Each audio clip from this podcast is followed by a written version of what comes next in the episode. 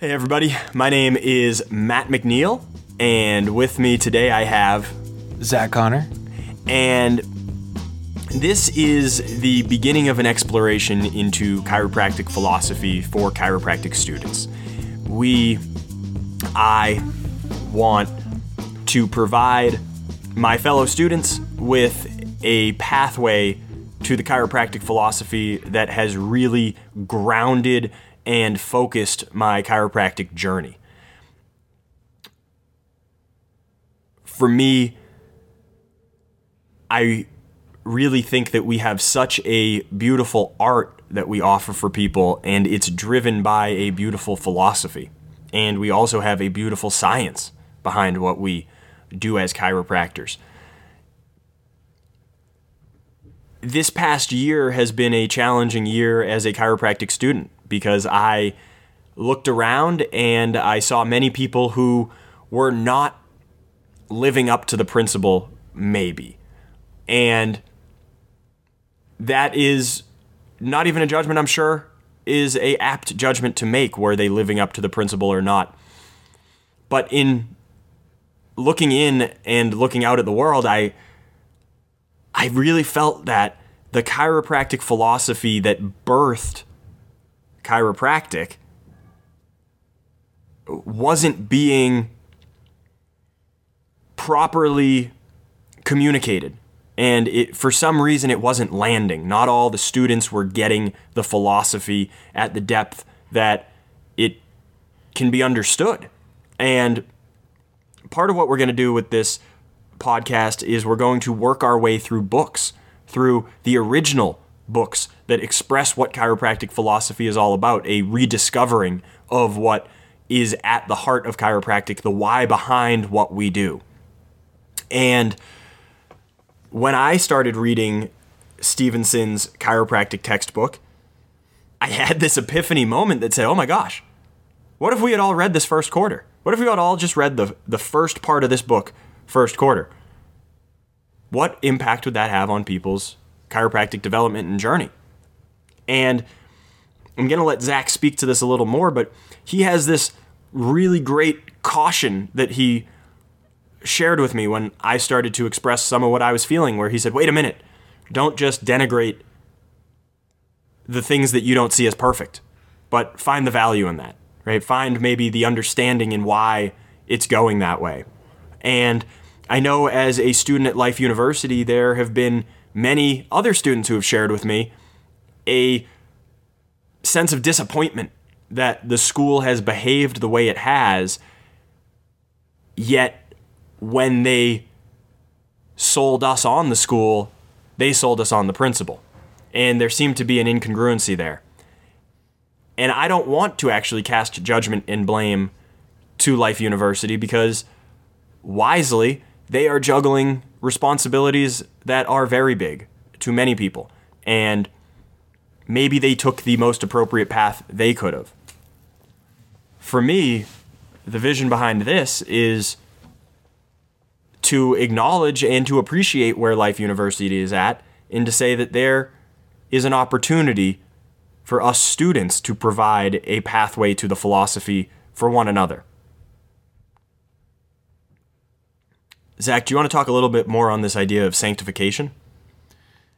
Yeah, and that, and that is the word that that came to me with all of this. Um, aside, the the word was um, influenced by Dr. Michael Semeka, who is one of many um, very valuable resources in the Atlanta area.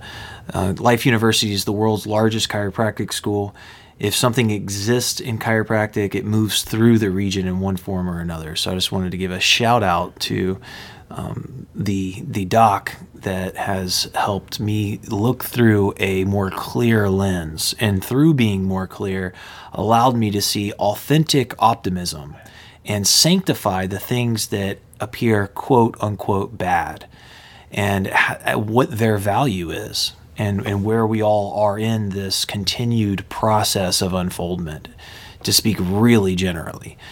So, when it comes to noticing that there is room for growth in in a apparent, I would say, apparent room for growth in something like a large organization, a couple of things are important. One is from a perspective of a student, it's impossible to know all of the pieces at play. We we don't know everything that's happening. We don't know all of the pressures, and we can come to know more of them. Uh, we do know that certain things need to be done for um, accreditation and for preparation for boards and there's different political pressures that are placed in um, the military whenever something important i was in the navy whenever something important was very important um, was being stated um, they would go out of their way to say i am not under duress before they would state it meaning i don't have a gun to my head um, and if they didn't say that you would assume they did and so this is one of those situations where there is a form of duress um, at any given, you know, at any given moment, and I would say pretty much consistently, there is the looming threat of losing accreditation. And there is politi- politics behind that. And so there's fingers on triggers, essentially. And so they're balancing, there's a balancing between adhering to vitalistic principles and not getting completely shut down. So there's there's duress, right? Um, and and we don't know all the variables. So institutions inevitably are going to be lagging behind the forefront of discovery in all realms because it's groups of people that are structured and institutionalized for value, for reason, for standardization, for efficiency and teachability, and cohesiveness and all of the moving parts that make up that institution. The very, very forefront and deepenings and discoveries are not going to be implemented immediately. Every process requires time. And by principle, from the perspective of a student, if you are actively deepening and actively discovering, you inevitably will find things that are more valuable than the way that school is teaching it. Do not waste energy getting mad about that. That is inevitable. That is part of the process.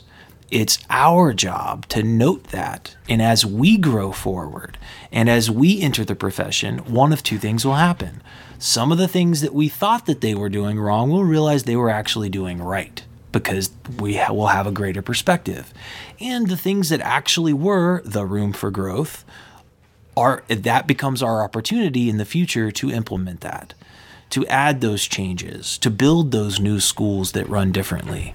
And so it, it everything has its sanctification and its place. And there's no need to to waste a lot of energy and frustration and anger how how can we keep things compassionate? How can we keep the clarity of communication open? And how can we recognize the value, right? This is about this podcast that you have me on today. Thank you, by the way. Um, we are both brothers in Delta Sigma Chi, and we are um, decided. He has decided to do this podcast and is going to rotate in other brothers. And it's an honor to be here. And, and this podcast is predominantly about philosophy and the discussion of principles. And there is already a lot of quality in philosophy and discussion of principles at school through Dr. Koch and Dr. Thornhill. And that needs to be recognized.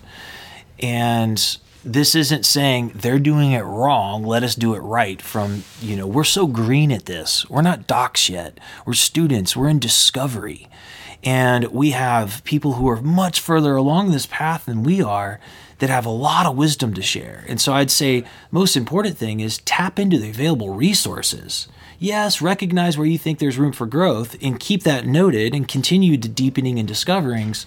Also appreciate what is right in front of us and the resources we have. So that's the sanctification, sanctifying the things that are quote unquote apparently bad as well why is it like that? What's the value in knowing why it's like that? And how do we effectively move forward without creating unnecessary unnecessary division? Yes. Yeah and i i really want to follow through on that is that we don't need to add more division in chiropractic. In fact the whole point of this project is to bridge those gaps in the profession. And one of the things that you and I have had the opportunity to talk about that I hope we have the opportunity to talk about uh, today is that there tends to be two schools of thought in chiropractic. And one of those schools of thought tends to say that there is no value in the chiropractic philosophy, that it is something of a historical aspect that correlates to chiropractic, but it, it has no no bearing on how we do chiropractic today and how we do chiropractic moving forward. And that that's one perspective uh, that sits at one end of the spectrum, and the other end of the spectrum would be a highly dogmatic, bordering on religious perspective of the chiropractic philosophy that it went from God to DD to the Green Books, or God to BJ to the Green Books. And of course, I'm being a little facetious there, but that that makes the point that there is a spectrum of interpretation and a spectrum of what is the value of this philosophy and how is it going to inform our action. What we want to provide is both a grounding in what does the philosophy say, how does the philosophy guide us and answer these questions that we've just put forth, as well as a rejuvenation of the philosophy, a reiteration, a remembering of the philosophy. Zach, you shared with me earlier that remember means to put back together, and that there is this idea that principles, that truth exists outside of their articulation of these truths. And anytime a truth is articulated, it is inevitably a partial representation of that deeper truth because words are inadequate to describe something that is beyond words. And much of what we are getting at with chiropractic is in the realm of metaphysical, eh, beyond the physical realm. And words are part of the physical realm. And eh, thus they will never fully articulate an idea. And so that's the dance that I see happening in this podcast is that we're going to be looking at how these principles were articulated in the past. And we are so grateful for all the green books and the other chiropractic philosophy that is out there. And at the same time, so we are remembering in that sense what has been said. And we are remembering, we are re putting together, we are re examining and re articulating those philosophies and those principles um, based on our own experiences and our own present day perspective and in seeing what value 2021 may have on principles that came from 1900 it's a beautiful time to be alive. There are an increase in quantity and quality of conversation that have to do with big truths. Big truths that are self evident, big truths that are observable, big truths that are experiential, that often are so commonplace that they go unnoticed and uncontemplated. Like if I cut my arm, it starts to regrow. If I cut a rock, it doesn't start to regrow there is something guiding the organization of matter and the direction of energy in my body to regrow. To name that in chiropractic, we call that an innate intelligence. And that is what is driving the direction of the energy and the organization of the matter to heal. And in chiropractic, we look to see if there are interferences in the ability for that innate intelligence to express through the body, which it does predominantly and exclusively through the nervous system. And so philosophy is stating the obvious, the obvious principles, and it's naming them and in recognizing that they are foundational. And so we don't get lost in the details. Now, inductive reasoning is all about the details of the parts. You, you take all the parts that you can find and get all the details about it, and you try to explain the bigness of something. Deductive reasoning is the bigness is inherently obvious. It's obvious that there is something driving the organization of matter in the direction of energy in living things towards growth, healing, reproduction, survival, and and we call that innate intelligence. And that demystifies it. This is, it's not this religious thing that you need to believe. It's naming the obvious. And and I think it's important for people to realize how simple that is and how it's not disconnected from the naming and measuring and describing of the parts, which is inductive, which is predominantly what's done and done in, uh, you know, uh, institutionalized sciences, and and they work hand in hand, and they're very important. Mm. In chiropractic, clinical, consistent clinical findings, for example, are what actually manifests in the real world.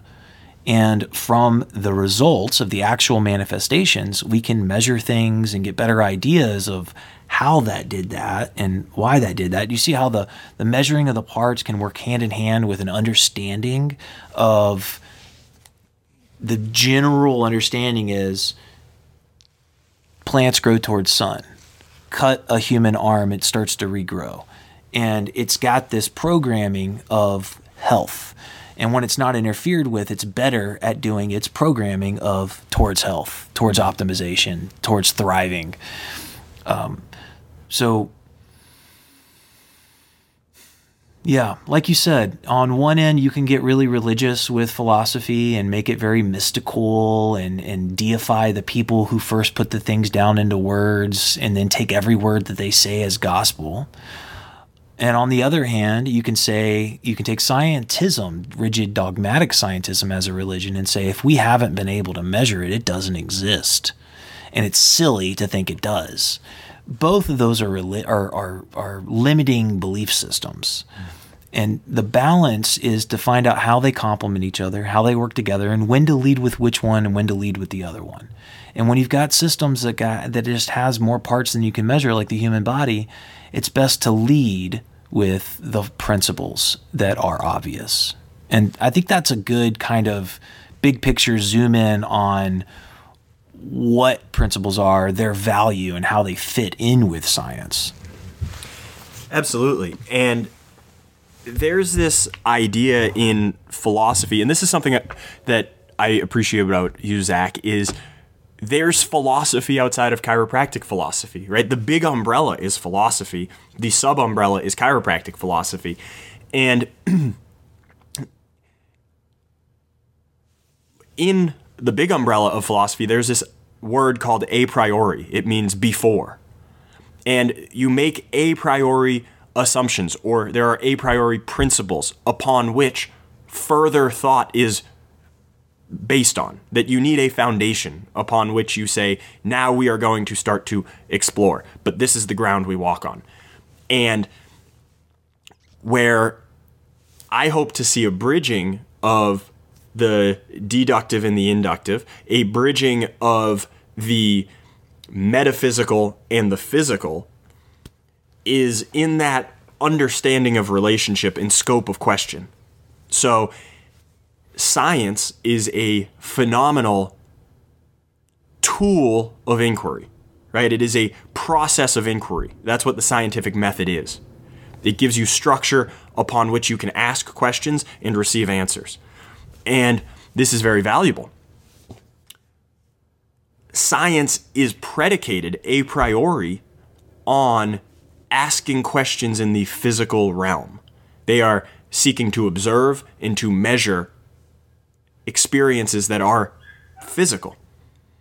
And science has incredible inductive reasoning capacity within that container that it shaped for itself, which the box that science lives in is the physical.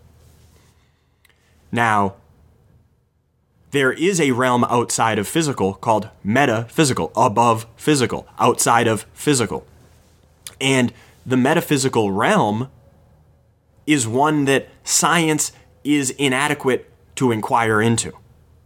Not because science is inadequate, but because science, in its structure in its in the container that makes science science is limited in where it can inquire and it has to stay within the physical to inquire and for many people in modern society that's where the line ends is where can science ask questions and then there is an a priori assumption built into societal thinking that says if you if the question can't be measured by science, it's not a question worth asking. It's not even a valid question, and it's certainly not a question that has an answer. For thousands and thousands of generations, our ancestors have known through deductive reasoning, through the noticing and the observing of effects, they deduced there was a cause for that effect. And that cause, as Zach has been saying for us, intelligence, that intelligence precedes organization. If you found a book in the forest and it was a beautiful narrative, you wouldn't say, wow, that, that must have just been a happenstance, that this book just came into being. No, you would say, this book has organization. It has a cover and binding, and there's sentence structure, and then there's paragraph structure, and then there's larger ideas that are structured across whole chapters, and then the whole book has an arc to it that gives you this understanding. There is obviously the expression of intelligence in that physical object called a book. And so, too, we can make this deductive, a priori assumption that there must be intelligence behind the organization and expression of form and matter. And what I find so valuable about chiropractic is that it gives us a vehicle to inquire into the metaphysical as well as the physical. And that's why chiropractic is a science and philosophy. Because the science allows us to explore the physical, and the philosophy gives us the grounding to understand what's happening, and it's the grounding upon which the physical questions can then be asked. Zach, anything you, you want to say about that? Does that yeah, I mean, basically, it's it's it's the simplest way to describe the obvious that is occurring. It, you know, putting putting words on what is consistently always happening. Life forms always are working while they're alive to stay alive, and there are systems in there they're made to be fragile and to break down and to only be here for a period of time. That's part of it. That's ov- also obvious. It is a principle, not what chiropractic principle, but it is a truth upon which other truths are built that living things die. The vessels yes. die. And um, while they're alive, it's also a principle It's just observable consistently, immutably, eternally living things seek to stay alive. They also seek to evolve. You could say so. A good a good theory is has limited numbers of assumptions and explains maximum numbers of things. And so you could say that consciousness exists, which is pretty self evident, and you could say that it seeks to evolve, which is pretty self evident. And it doesn't really matter as much the words that you use or the angle that you engage it. What's important is that people see that there are consistently obvious things that are happening and they give labels to them. And those are the obvious truths that are foundational, upon which so much else is built. I mean, think about how many things are built off of the concept that we have living bodies that are programmed to heal themselves there's so much in our life, rich, detailed things that are predicated off of that. Yes. And so, how foundational is it to have a profession that sees, it, it, that is able to analyze the complex human body for something as simple as an interference? You know, we have patterns that are created when there's interferences. We're looking for patterns, we're looking for stuckness. And using the least amount of the most effective force to communicate a corrective intent through touch with congruent, focused, focused intent through touch to facilitate a process that begins a process of self healing, of, uh, of removing interferences. I mean, it's a foundational thing and it's beautiful. And if the profession loses the grasp of the obvious and gets caught in the weeds of the details, then we're going to start chasing back pain and headaches because that's been peer reviewed. And we're going to get away from the bigness of, of, of what this profession has to offer. It's a gift. It's a very, very, very special gift to the world. To have a profession dedicated to analyzing human systems for interference between the brain, spinal cord, and the body, back and forth, and using a, an initiation process to begin self healing. You know, uh, part of part of part of the, this whole thing is the body is always working to heal itself. Sometimes it gets stuck, and we're able to catch that. I mean, what kind of a gift is this? This is beautiful. If we lose the principles, we lose the gift. Yes. It's way bigger than headaches and back pain. Now, I, I I'm going to sanctify Yes. the headache and back pain doctors. There are people in this world that are not ready for any type of chiropractor other than a headache and back pain chiropractor. So, the fact that headache and back pain chiropractors exist are going to grab those people. Mm-hmm. I hold high vision that collectively, as a species, we all have a tendency through time and generation to evolve. And I think we'll be more about the biggerness. He- headache, back pain, yeah, that's a small fraction of it. We got you on that, no worries. But we also are going to increase the overall optimization for your essence, for your consciousness, your soul, whatever you're comfortable calling it, to fully express itself through your body. It it gets bigger, and it, the principles are what keep it grounded in the bigness. Absolutely. I, I couldn't agree more with that, Zach. Um, I, it- there's a couple things there, and there's a passage from the chiropractic textbook that touches on what we were just saying, uh, and I want to read that in just a second. But you not only brought up the value of the philosophy for guiding our action as chiropractors, it's also essential for the people receiving chiropractic care. And you, I want to challenge something you said. You said there are some people who aren't ready for the bigness, right? Um, I think that's true. There, there are many people who, the stage of, the stage that they're at when they come to you is very physical. They have not slept for three months consistently because of this headache. And that's a problem. And they are very unlikely to reach any higher level of spiritual development or psychological development or even physical development if they are having that fire alarm ringing so loud. And they need to go through some evolution, like you said, in order to even be able to, in a meaningful way, entertain those deeper thoughts because for them, there's a very pressing matter right now. If your house is on fire, your house is on fire and you don't care that your taxes are due in two months.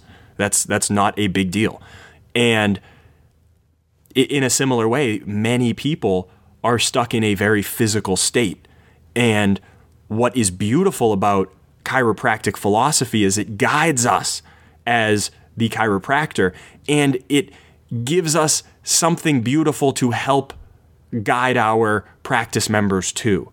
And that as they start to have symptom relief, as all of a sudden the body starts to be freed of some of these interferences, the most pressing problems start to fade away.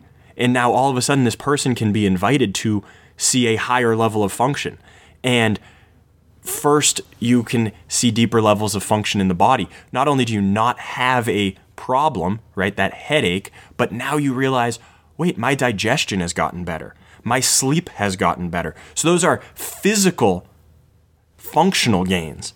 And all of a sudden, then the next jump over is to realize that there are psychological, mental developments that can happen. And all of a sudden, they realize, wait, I'm less mean and crabby to my children.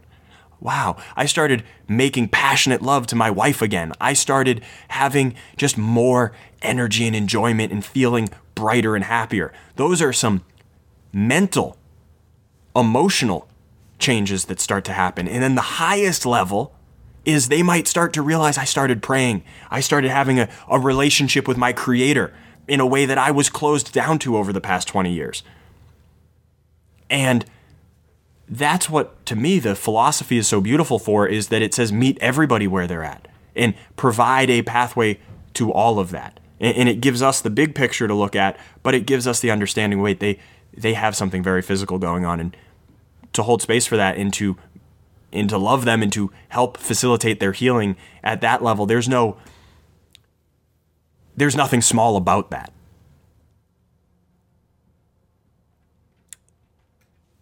Well, I want to give us a, a little passage, and it, it loops back to something you were saying there, Zach. This is from Article 8 of the Introduction to the Chiropractic Textbook, written by Stephenson in 1927. So, Article 8 is on Roman numeral 16 of the introduction. Chiropractic is a deductive science. The deductions are based upon a major premise that life is intelligent, that there is an intelligent creator who created matter, attends to its existence, and gives to it all that it has. Many of the deductions are now proven facts because of thousands of clinical findings supporting them, and thousands of observations of the laws of this intelligence. The theories and hypotheses of chiropractic are based upon these proven deductions, which render them plausible, and nearly every year some of these theories become proven as solid facts of science.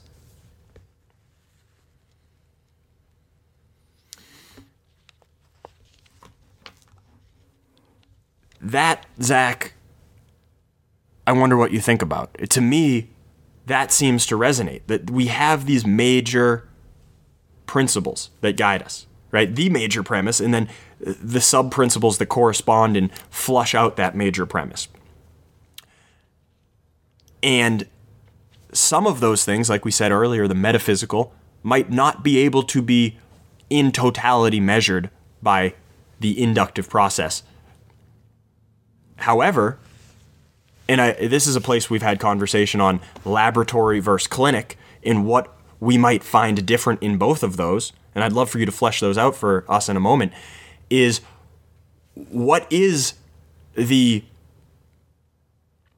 the interplay between the deductive and the inductive, between the clinical and the laboratory.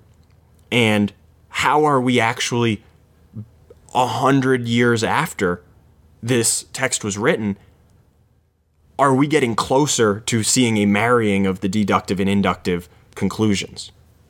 Hmm. Yes, we are. To answer the question, yes, we are. The reason we are, as was stated here, the more time goes by, the more collective evidence that comes in that supports the major premise and the first principles of chiropractic. Clinical settings are actual reality. It's not isolated variables. It's how is this in actual reality with all variables, known and unknown. And in reality, there will always be unknown variables because there's always more to discover, there's always more to deepen. And so, results of consistent clinical results that continue to show again and again and again are showing us that there is something consistent behind them. And this is how we get evidence of our principles. Peer reviewed research sometimes includes consistent clinical results and case studies and different um, ways to engage that. A lot of times it's isolating things. And so I think it's important to realize that science is not limited to the inductive isolations. Evidence is evidence, and consistent clinical findings is very strong evidence. So I think that's important to say. So laboratory would be a, you have a limited number of variables and you have a you know uh, understanding of the variables and you're manipulating things and and you're able to get in valuable information from that. Clinical setting is you have what you know and you're engaging something and you're seeing the outcome and then you're analyzing you're saying well based on what i the the limited amount i knew and what we did and what happened how is that match? Are we is there is it giving me clues of more things for me to go and discover? So it's it's it's always evolving. You know it's it's a beautiful thing. So they they they're both important and they need to work together. And the evidence-based chiropractors would benefit greatly from understanding the value of the evidence of consistent clinical findings and how that grounds us and further verifies our principles. Namely, that there is an intelligence in the body that is constantly working to heal that body, to optimize that body. And if we remove interferences in, if we facilitate the body's removal of its own interferences, which is really what's happening, then it allows the body to heal better, to perform better, to function better, to recover better. And that's so foundational that so many seemingly, you know, yet to be studied and peer reviewed things are accomplished. You know, things that have, you know, are just now being studied or have never been studied that can be accomplished through chiropractic because you're foundationally uh, enhancing the optimization by removing interferences. And um, there are schools that are, you know, taught like, oh, well, let's look. Okay, the first time the word subluxation was used was in this medical setting, and so we're going to go with this definition and use that definition to say why it's not applicable to chiropractic. Well, that's silly. Do you know how many words have multiple definitions? It's very important when having a conversation and conveying meaning to define your term. You know, when we talk about a a, a vertebral subluxation and and subluxation in general, or more the the newer terminology of a, a globally dynamic subluxated system with multiple subluxation focal points to get even more specific with emerging awarenesses. But whatever you're talking, if it's a chiropractic re- related and you're talking about subluxation, you are talking about an interference between the central nervous system and the body in the communication to and from that's what you're talking about. You know, the majority of the central nervous system is going to be exiting out of the vertebrae. So that's a critical part. I mean, chiropractic was founded on that. Um, it, it, there's more, but it's but but the conversation I've had with somebody from one of those schools was, you know, he was saying, "Oh, subluxation, that you know, that's just an old thing from history." And I said, "Do you think it's possible for there to be interferences in the communication between the brain, spinal cord, and the body?" He said, "Yeah." I said, would it be nice to name that? And he's like, so you don't have to say the sentence every time? He's like, yeah. I was like, well, it was called, it, has been named. It's called a subluxation. and what did he say to that? He was like, okay, okay. Well, we're good friends, and he's very open minded. Now, uh, he went to a very medical chiropractic school. He said, okay, I can get behind that. Mm. So you see the shift there. Yes. So defining terms and stating the obvious of what principles are. Yes. You cut an arm, it starts to grow back. You cut a rock, it doesn't. What is guiding the energy? What is organizing the matter? Mm. Can we name that? Mm. Okay. Well, I, I love what you're doing there. You're demystifying what, and and this was where we were going in the beginning of there were people who took it too far, who made observations of immutable laws of nature, those principles, they they took those too far and they dogmatized them. They they made them rigid. They made them, um, it, which made them unpalatable. And yeah, can I jump in? Yeah, jump in. Quick? Do okay. It. Yeah, yeah, yeah. Principles are if a principle is actually a principle, a truth upon which other truths are built, it never changes. So we don't we're not evolving principles. You might have a new discovery and decide, well, I used to think that was a principle and it's no longer. But it but but then it's going to be agreed upon because it's going to be obvious. Right. It's going to be an obvious thing. Uh, the dogmatism in philosophy it was bringing in things outside of principles. It was saying this person had good discussion on principles, so everything they say is gospel. Protocol is an application of principle. Protocols change through time. We evolve our protocols because through discoveries and deepenings, we become more efficient at applying the principles. And so I think part of the dogmatism was sticking to protocols of the past that was that was put out in green books. And now I'm not saying they're not right, and I'm not saying or anything like that. Um, I'm not making that. An, I'm a student. I'm not making that assessment. I'm simply saying protocols can change. If a principle principle, it doesn't change. So the dogmatism comes more so from saying everything that was said by this person who has a good discussion on the principles is gospel. And another another layer to that is in the realm of principles, test it. Begin to look for it, and it's not hard. You know, you look at a tree grow towards the sun. You see your hand is healing when you cut it. But but begin to become aware of it. Deepen your awareness of it. Don't just say, "Well, this is this cuz this person said it," or it's written in this book. It's it's the books aren't biblical or religious. These are human beings that, and Stephenson did a great job, but these are people who put into good words to best convey the bigness and the meaning of these foundational truths. Not a religion. Doesn't need to be a religion. You don't need to believe it. You just need to experience it and observe it and learn how to work with it and apply it. Mm learn how to work with it, and apply it. Absolutely. Absolutely. And what what this is all about is helping us ground our actions. Right? And how do we how do we develop as chiropractors? What are we what is our intent when we adjust? For me, understanding the principles, understanding chiropractic philosophy, has allowed me to embrace a bigness that goes so far beyond the relief of a symptom. That, as you said, when you have the bigness of the idea, when you realize this is a self healing, self organizing system that has intelligence that is animating it and guiding it and directing the adaptation. That when we understand that and we realize we can facilitate through our behavior, we can facilitate a clearing of interference,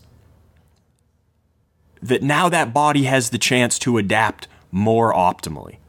It has the chance for a more full expression. And that allows you to adjust that person who might have a migraine that day. And certainly, part of our intent is for that person to function better, right? And part of function is feeling. So we're we're certainly expecting that as they get adjusted and that those physical experiences will diminish of of difficulty and lack of function of pain. Because we're recognizing that oftentimes those symptoms are downstream of interference. And when we look out at the bigness of what could happen when they have full expression of life, that makes the adjustment much more exciting and brings much more potential to that adjustment. That you could facilitate something far beyond the relief of a symptom. That you could facilitate within them an awakening of the fullness of their expression. And as a chiropractic student, and I'll be honest with you, who has struggled and still struggles to deliver adjustments that I think are as clean and deep and as powerful as some of the masters that I've trained with and watched the doctors provide.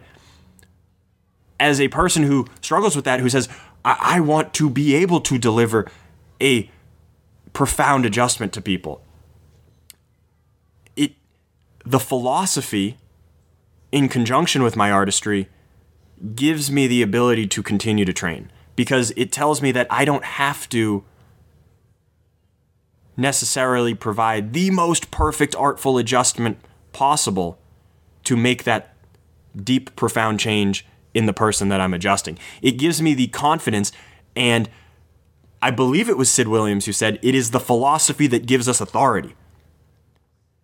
And so the philosophy gives us authority as students or doctors, whoever's listening right now. It gives us the authority to adjust that person, even if we don't know the perfect adjustment to give. We we don't necessarily have the full internal um, confidence that we are giving the perfect adjustment. The philosophy gives us an authority that the process of being connected with that person and providing an adjustment that is facilitating healing within. It's not us giving them a healing experience, it's not us giving them the ingredients to heal.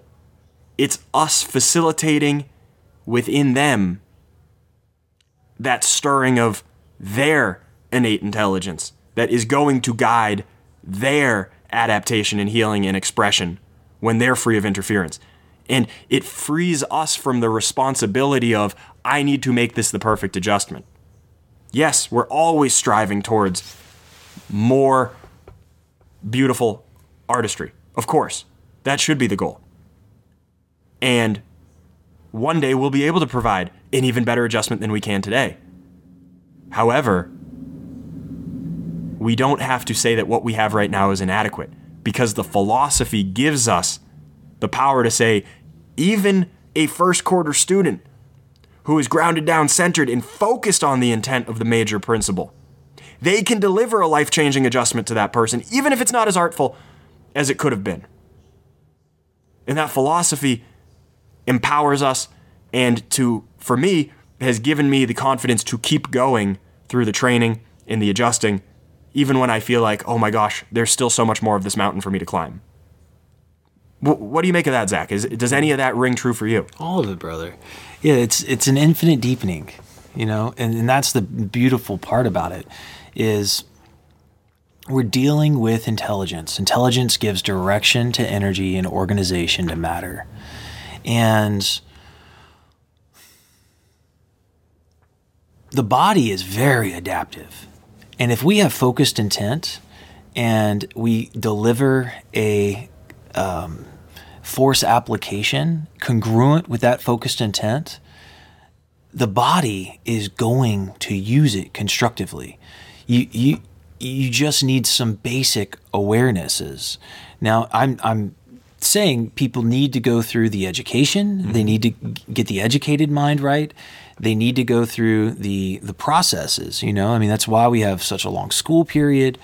But to shed a lot of that anxiety and a lot of that fear, you're dealing with a very intelligent system that can turn some seemingly net negative things into very net positive stuff. And when you're coming at it with very, very focused intent and you're congruent with your action, the body's going to use that. So even in the learning processes, we're giving a lot of quality care to people. Mm-hmm. And the cool thing is it never ends. The deepening continues and continues. We'll be 70 years into practice, still deepening in our art, right? By applying the principles. And it's it's the principles that you know really ground us. We so that we know that we're not fixing something it's not event oriented. When you're dealing with machinery that doesn't have an innate intelligence, you fix it. It's an event. But when you're dealing with something that is complex with an innate intelligence for growth, survival, self organization, adaptation, you're enticing it, you're initiating a process. And that's really cool. And it gives you passion and it helps you stay on purpose. And when you have passion and you're on purpose, you're landed in the present moment. And when you have passion and purpose and you're in the present moment and you deliver an adjustment, it's that much more powerful. That's the bigness of the principles. Yummy. I like that, Zach. Um, and I think this is a great place to end it. Uh, is there anything else you wanted to share? Uh, no, I think we covered uh, good. This being the premiere episode, and thank you for having me. Mm. I, I, I, know there's going to be a, a, a, delicious rotation of brilliant minds from Delta Sigma Chi coming through this podcast. I look forward to hearing them all, and I can't wait to be back on. This was very enriching. Thank you so much. Really appreciate it. Zach, it's been an absolute pleasure to have you on the inaugural episode. Thank you very much. And for all of you listening at home, thank you for walking this path with us. Uh, again, I see this as us providing a pathway to the philosophy, and I see this as a co creation. Um, not just with Zach and I, not just with the other folks who will be on the mic, but with you. We are all walking this path together, and um, it's with true humility and appreciation for uh, all of those who are listening right now that I hope to continue to do this uh, exploration with you and alongside you. So thank you for walking the path with us, and we'll be back soon. We love you. We appreciate you. Out.